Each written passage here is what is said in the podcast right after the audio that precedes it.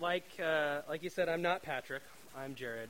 Uh, Patrick is, is, has been gone for a while and has been um, pursuing uh, the future direction of, of the church.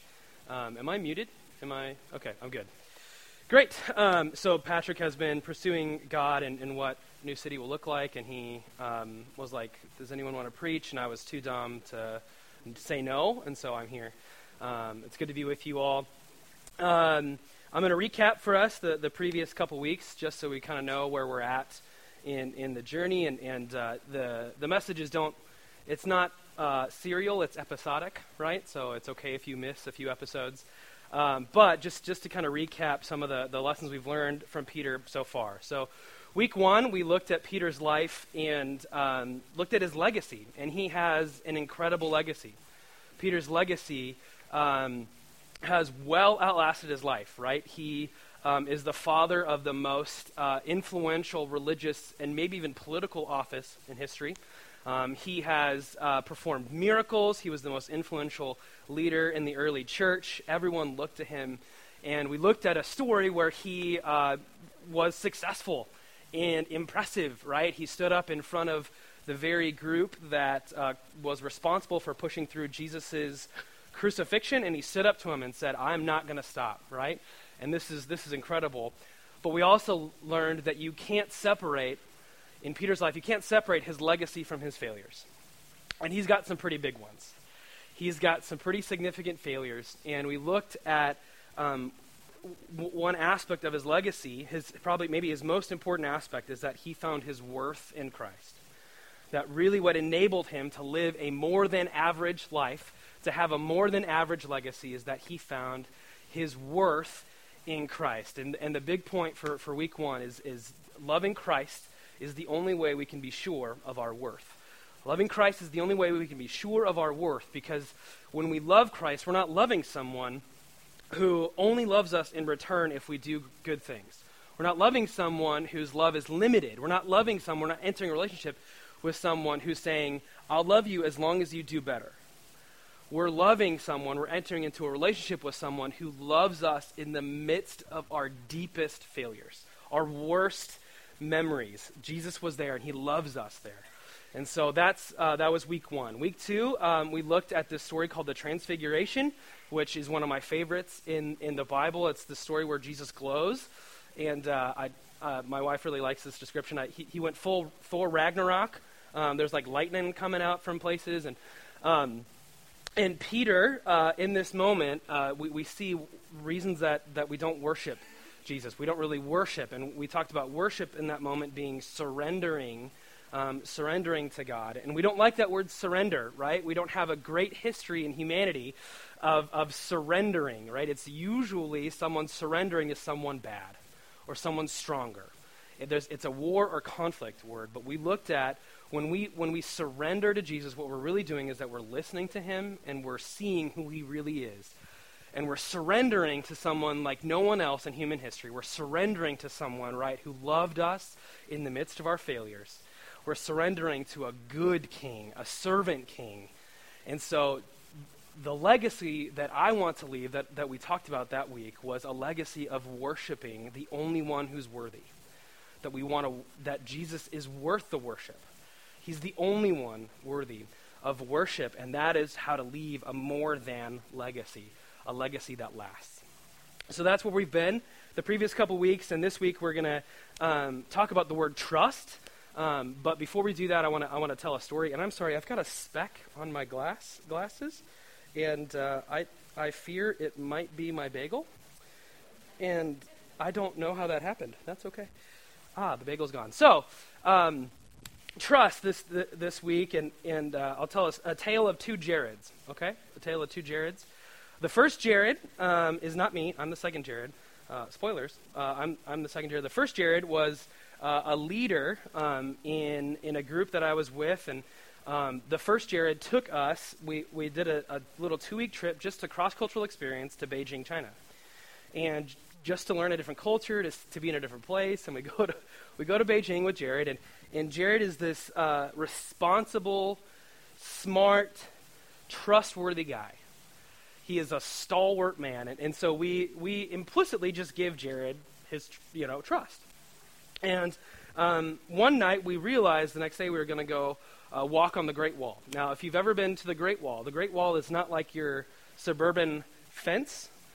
It is a wall over mountains. And so uh, Jared realized he only had flip flops. He was entirely unprepared for this journey. And so he realizes this at about seven, and uh, we do some I don't googling or whatever the Chinese equivalent is, and we and we find out that there's this place that's still open till about nine, and we've got to go. And so uh, we all follow Jared, even though he, you know, it was just him who needed the flip flops. Everyone else was prepared. We wanted to hang out with Jared, and so we follow him, and we just kind of assumed this guy knew where he was going. Incorrectly. So we we follow him, and we take the subway and we get off at, at a subway stop, and and uh, Jared's face was uh, paler than usual, and he's kind of curious, at, but he's trustworthy, right? So we just he just starts wandering, and we, like little ducklings, just kind of wander behind him, right? He eventually walks up to this woman, and uh, I don't know why he picked this woman to talk to, but he did, and he starts talking, and it's very clear uh, early on that she does not understand any English. But finally, he says the words Pearl Market. And that clicks. She's like, oh, Pearl Market. We're like, yeah! And then she just starts walking.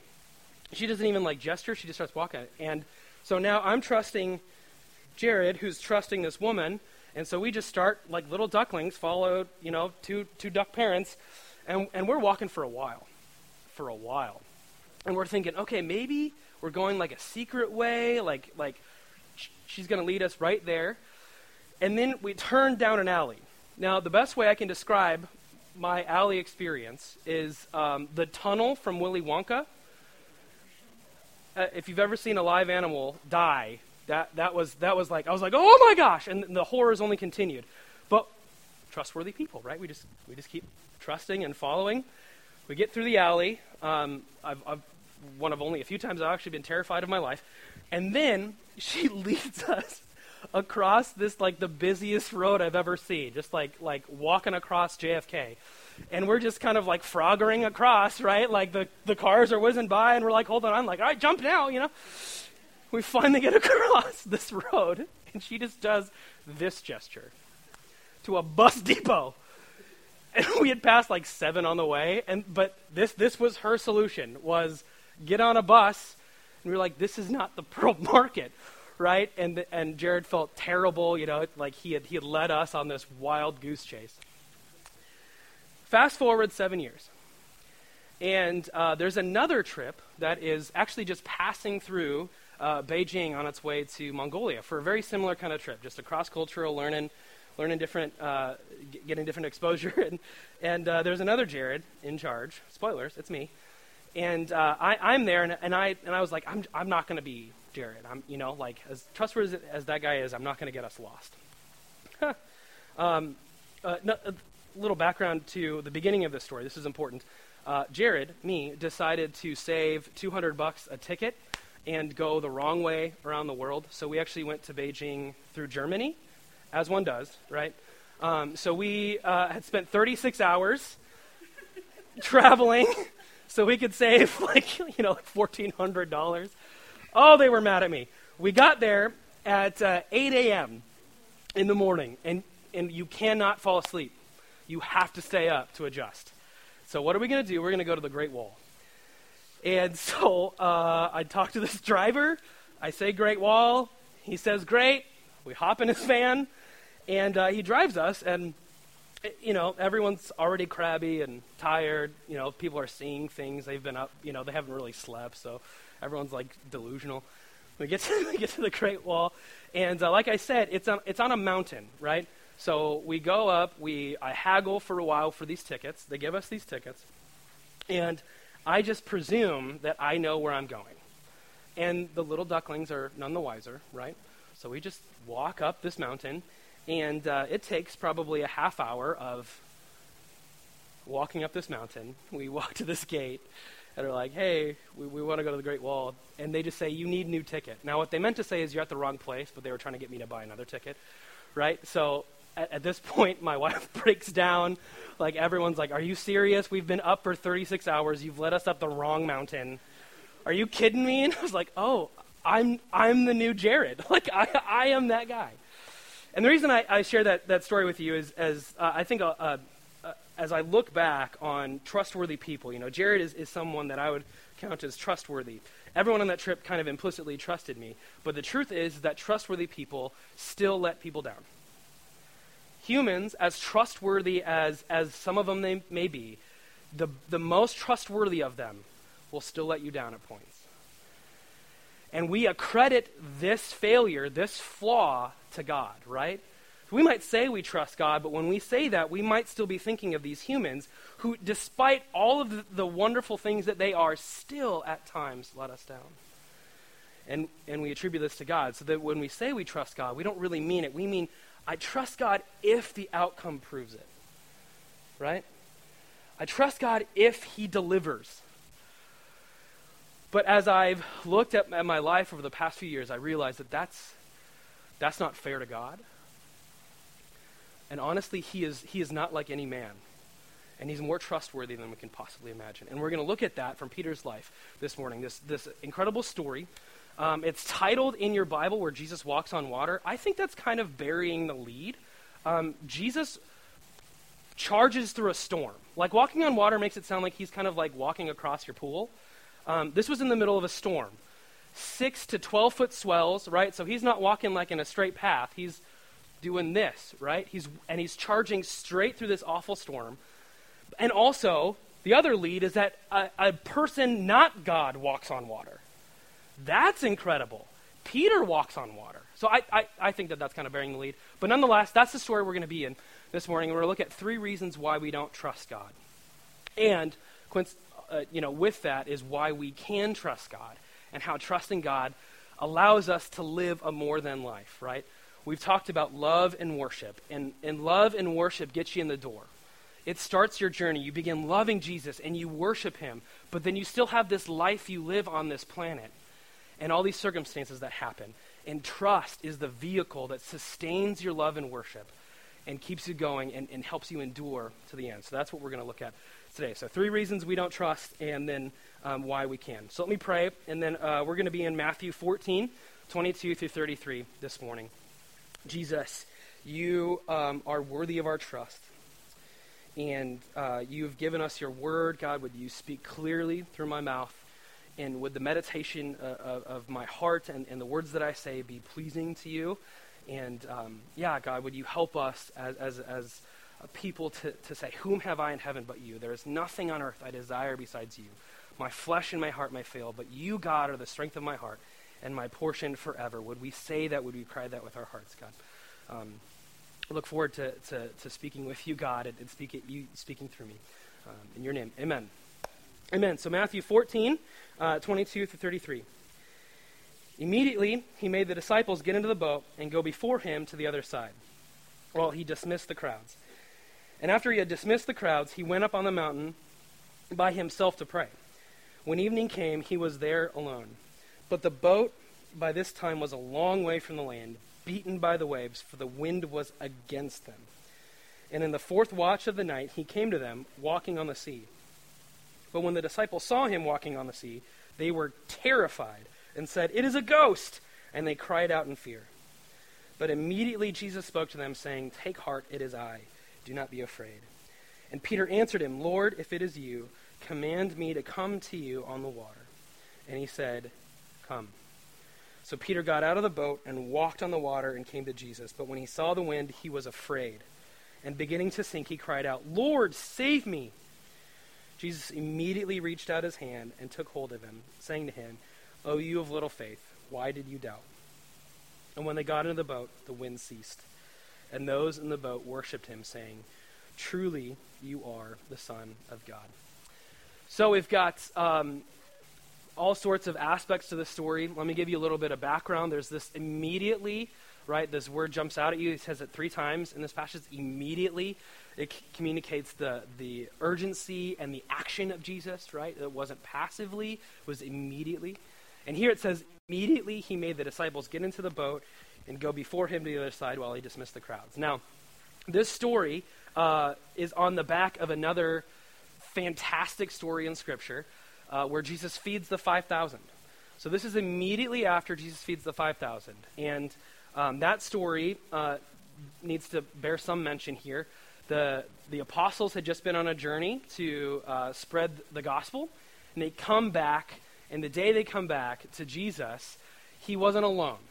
He had droves and droves of people with him. And as you can imagine, the apostles are a little exhausted, right? They just got, got back from a trip, and they're probably looking just to rest and relax. But here are thousands and thousands of people, right? And, and many of you might, might be able to identify with this, right? Have you ever had like a long day and then you get that phone call from a boss or a friend and you're like, are you kidding me? Like, I just want to go to bed, right? And that's where the apostles are. They're on this long journey and then there's thousands of people. And the apostles try to like sneakily get Jesus to like send the people away. They're like, we, you know, we just got back. He's like, I know, but I'm going to preach. And they're like, okay, fine. And they're like, but hey, we have no food. And Jesus like, ah, oh, you feed them. And they're like, with what? And uh, I can, you know, one of one of the apostles like, well, I don't know if this was like if he was being sarcastic. We don't know the tone. He's like, actually, I, I saw a little boy who had a couple loaves of bread and some fish. And uh, you know, I don't, I don't like if the other apostle was like, shh, don't say that. And they're like, and Jesus like, great, let's pilfer this kid and uh, feed all these people. And I'm like, right, sure. But what Jesus does, and we don't know how the miracle goes. We don't know if he was like bibbity bobbity mountain of food, right, in like this huge mountain. But I kind of imagine, I have an active imagination that like they just keep passing, passing like empty baskets, and he's like, whoop, whoop, and he just keeps like talking, and they're like, where's this coming from? Like, generally, I don't know where it's coming. I have no idea. And then the apostles get to be a part of this miracle. It's pretty amazing. They get to be a part of this miracle where they actually go and pass out the food. Right? They are participating in Jesus' miracle. And that's amazing. They actually get to feed all these people. And finally, after everyone's fed, after it's all done, Jesus then immediately here, right, sends the, the apostles. Says, okay, let's get a rest, get in the boat, and go across the sea. And Jesus goes up to the mountain to pray. And so he starts praying, and um, Jesus did this regularly. It's, it's, a, it's a habit that, that I um, need to learn from him, where he would, in the middle of busy seasons, spend time with his Father alone, just spending time with God. And so he goes up this mountain to pray, he, and the apostles are going across, and you know I don't know what they were thinking, right? Like, oh, finally some time without the boss, or you know, like I have no idea how they were feeling. But then a huge storm rose up. And uh, at, in this sea, it was uh, there was mountains on all sides, and there was kind of like this tunnel through this mountain right into right into the sea, and it would cause these huge, unnaturally large swells for the, for the size of of, sea, of uh, basically lake to us, but the size of, of sea that it was. So six to twelve foot swells. Right, I I'm a short person, so at least taller than me right, from, from bottom to crest, or double that. Huge swells. And they're in a fisherman's boat. They're not in, like, the Titanic. Never mind. Uh, not the best example. They are in a fisherman's boat, okay? It doesn't have, like, a hull. There's, like, no, there's nowhere underneath to go. It's just a flat boat about this high doing this, right? So they're terrified and they're fighting this water. Meanwhile, Jesus is up on this mountain praying, and he uh, decides, all right, I'm gonna I'm to go across to the other side. But I know a shortcut. He doesn't walk on land, he walks right through the storm. And I love Mark 6:48 actually says that Jesus had intended to pass them. So it was like in his mind. I don't know if he's walking like this, you know, like like are they, oh, they going to see me? Are they to see me? Right? Like or like the New, New York like earpod thing, right? Like what? Um, He's just he's just barreling on through through the storm, and they catch him, and they see him, and they cry out in fear. What I'm guessing probably Uh, the fourth watch of the night, by the way, is between three and six a.m. They'd been fighting this all night, and then they see someone walk on water, and they are freaking out. And I'm sure it wasn't a manly cry out. I'm sure it wasn't like, oh, I'm scared, it's a ghost, right? They're like, oh my God, you know, like panicking, it's a ghost. Like a couple of them are middle schoolers, right? So I, I can you imagine what they're doing? And I, I also imagine like this frenetic activity on the boat, right? They're not just like, ah, they're like, ah, you know, like running in circles. They're panicking. And uh, as I was preparing this message, I was thinking, okay, so what are the reasons we don't trust God? And, and immediately the, the, something just spoke to me about this that they, they had seen Jesus do the miraculous over and over and over again. By this time, he had already calmed another storm that he was trying to nap through. They wouldn't let him. Here, here he is again. And, and the, the first reason that we don't trust God is because we don't recognize him.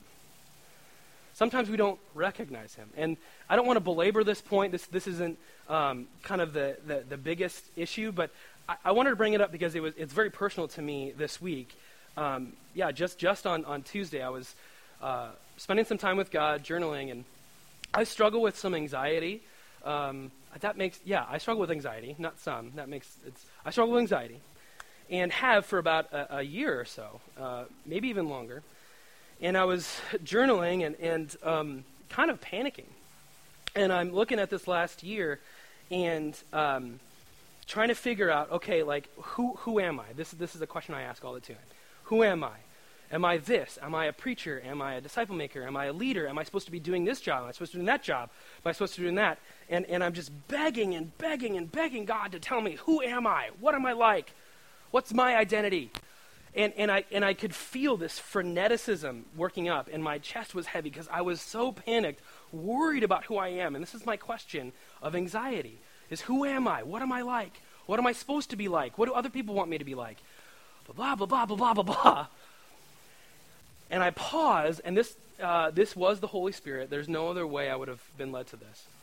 I'm journaling, I'm journaling, and you should see this page. It kind of looks like beautiful mindish. I got like arrows, and like a diagram. There's like a post-it. I get to this point where I just I just wrote down the question, who are you, God? And immediately it I could feel like off my chest, off my shoulders. And, and the Spirit said, Finally, you are asking the right question. You are so concerned with who you are, you have, you have missed who I am to you. Right? we, are, we get so obsessed with who we are that we don't recognize who God is and his character and what he's like and what he's like in the midst of stress, what's he, what he's like in the midst of anxiety. We don't recognize God. And, and it, was, it was interesting because I had been journaling all these, like, these Bible verses about God's character, but I, I had been using them to like try to justify, am I like this? Am I like this? And it was like God saying, it doesn't matter right now. I'm these things for you. And sometimes we just need to pause and recognize who God is. We just got to pause and say, I'm not God. He is, right? And like the last five days, friends, like I have been crying at like the sunrise and like like life has just been so much more beautiful because it's not about me. You know? I could recognize who God is. So they don't recognize him. And then um, Jesus answers them, right? They say it's a ghost, and he says, Take heart. Take heart, which, uh, be courageous, right? Be, be courageous. Do not be afraid. What, what is the reason for them not being afraid? And I love this. He says, Do not be afraid. It is I. It's me. God's proof, Jesus' proof for them not being afraid, is his very person his character. And his character is good. That's why it was encouraging, right, to them. That's what provides the courage. And this brings me to the second the second reason we don't trust God is we don't or we fear God isn't good. We fear he isn't good. But Jesus appeals to his very character the other day when I was journaling too, I was I wasn't just journaling through this year. I was journaling through the year before, and um, the year before uh, we came to New York uh, was a mess. We had uh, experienced personal loss. Um, we were living in someone else's basement. We were raising uh, a lot of money to come to New York. Without I wasn't I wasn't involved in any way in like ministry myself. I wasn't doing like the job I wanted to be doing. I was raising support, and we had no idea what was going to happen when we got here, right? We had no guarantee of anything working. None. And as I was looking at my life, I was like, okay, so why am I anxious? Because the truth is that we got to New York. God did provide all the funds we needed. He did uh, speak in, into other people who have experienced loss the same way through us. He, we, we, very rarely do you get to see God use your loss so quickly. He used it in other people's lives very specifically. We're living in, in a great apartment in New York. We have a washer and dryer in our apartment. That's amazing. Right? And, and, I've, and I have all of these reasons for why I shouldn't be anxious. So the question is, why was I? And it dawned on me with Jesus' words here. He doesn't say, Take heart, do not be afraid. I'm going to stop the storm. No, what he says, he says, I, I am good. And the truth is, is that no earthly outcome will ever be enough for our trust. No earthly outcome, because I've experienced all of these blessings, and yet I still doubt. Why? Because it's never enough, because there's going to be another situation, and another storm, and something else. And immediately, what's going to happen is I go, eh, God, are you good? Because I need a better outcome. But Jesus is, doesn't say, I'm going to give you an earthly outcome. He says, It is I. We need to be convinced of God's goodness, and He is good. And specifically, the, the, aspect that, that I am just feeling so much right now is His good presence. That Jesus, when He died on the cross, and then when He walked out of the tomb, He says, I'm going to give you my Holy Spirit. I'm going to give you peace incarnate. And, he, and, and I'm going to imprint Him on you. Nowhere will you go, He won't. He will be with you always. And the only thought that has given me comfort is God's goodness in the midst of pain. That previous year, when we, ex- when we were experiencing all sorts of pain and suffering, the only thing that, that really stuck was God is good because He's here right now. Right? And this is trust. Trust isn't in an earthly outcome, it's in our current heavenly reality. In reality, right now, the Holy Spirit is right here. Jesus is right here.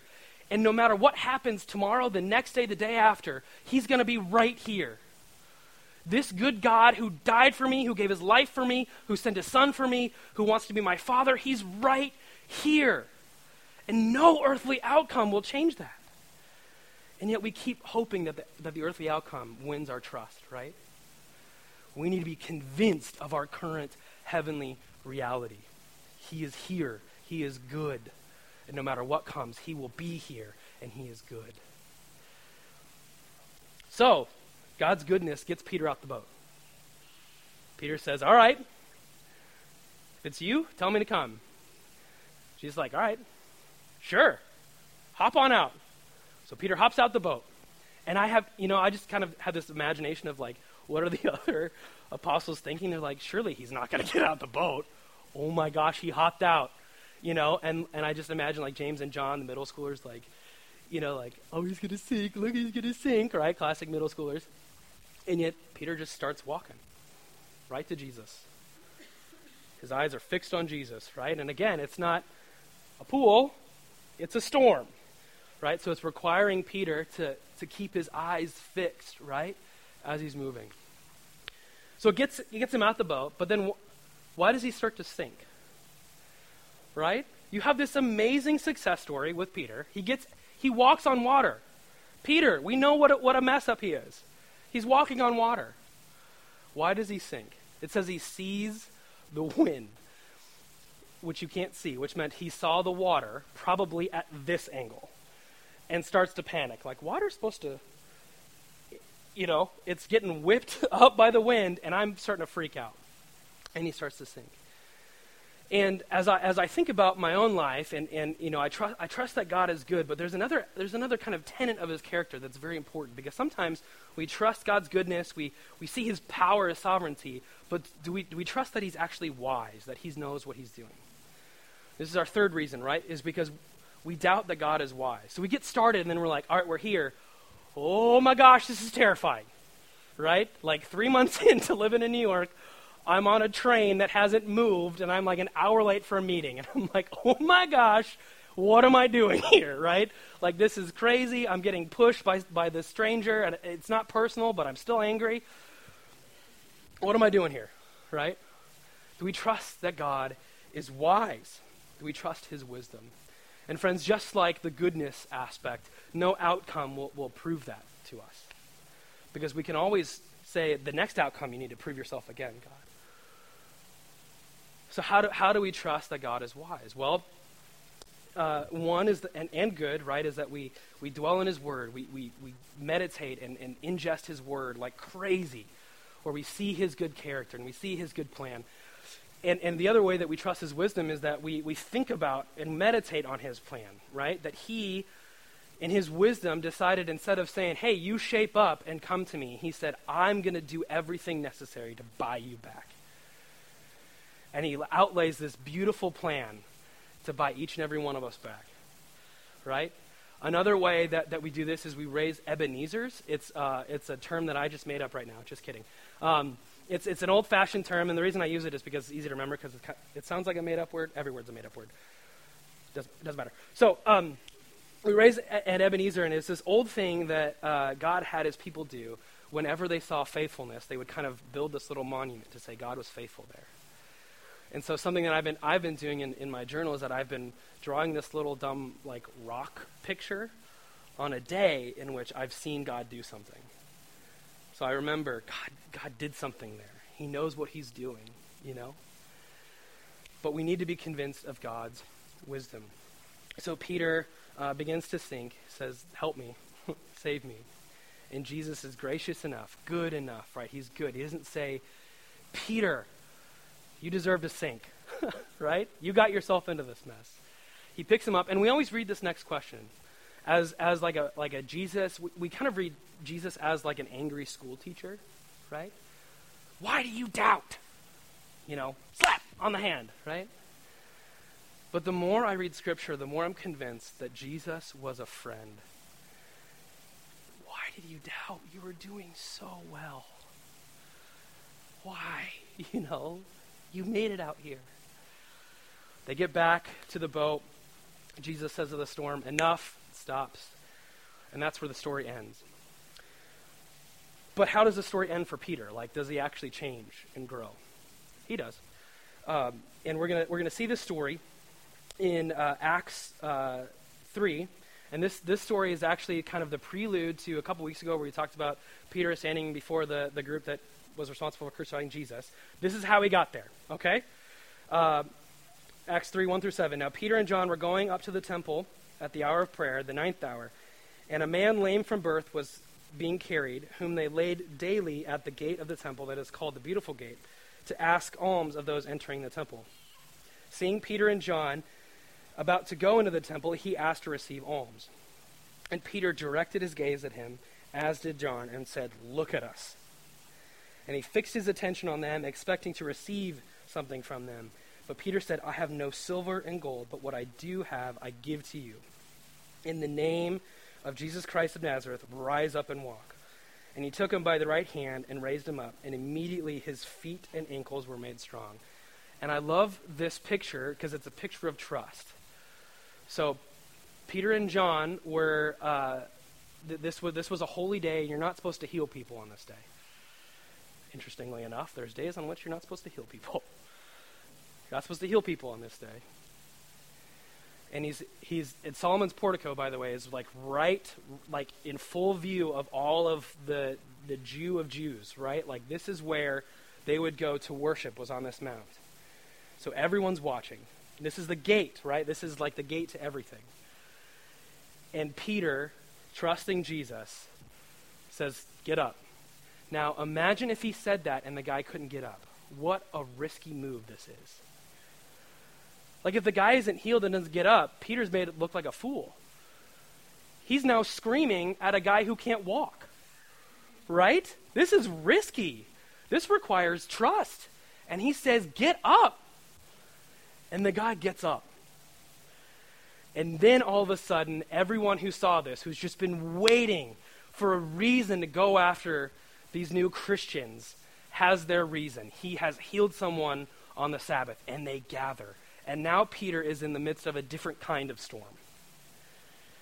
He's in the storm of public opinion, which honestly is more terrifying for Peter. Peter loves, loved what people thought of him. He wanted them to love him. But he doesn't give in to that. He trusts God's goodness and his wisdom. And then he gives them a little message, and here's this message, and this I will close. And now, brothers, I know that you acted in ignorance, as did your rulers. But what God foretold by the mouth of all the prophets, right? Listen, friends, listen to the plan. This, this has been the wise plan for, for eternity that, that his Christ would suffer.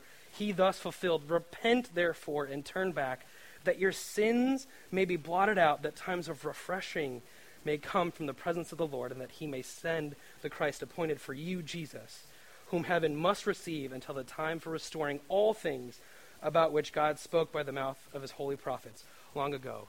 Short and sweet. Trust God. He's good. He wants to give you refreshing. He wants you to repent and have your sins blotted out, right? He's wise. He's been putting this plan together for all of time. And in, in this message, Peter is also displaying trust in God's goodness and his wisdom.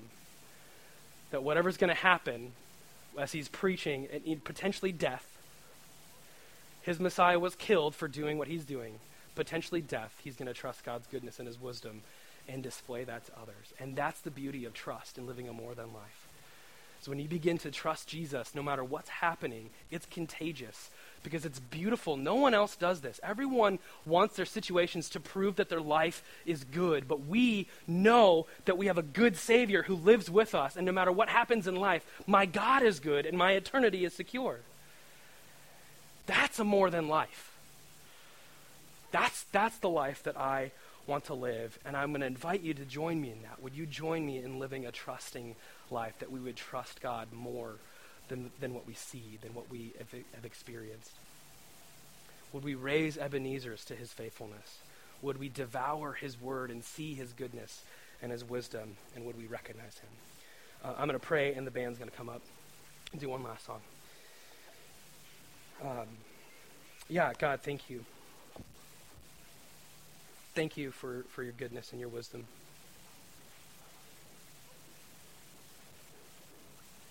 Would you speak to us now about who you are?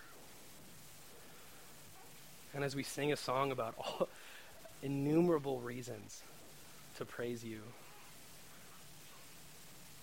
would you call to mind for us instances where we've seen your goodness or your wisdom? Would you help us to meditate on them? God, would we, would we see and recognize who you are? Would we take heart and be courageous? Whom have we in heaven but you? There is nothing on earth we desire besides you. Our flesh and our hearts will fail, but you, God, are the strength of our hearts and our portion forever. Amen.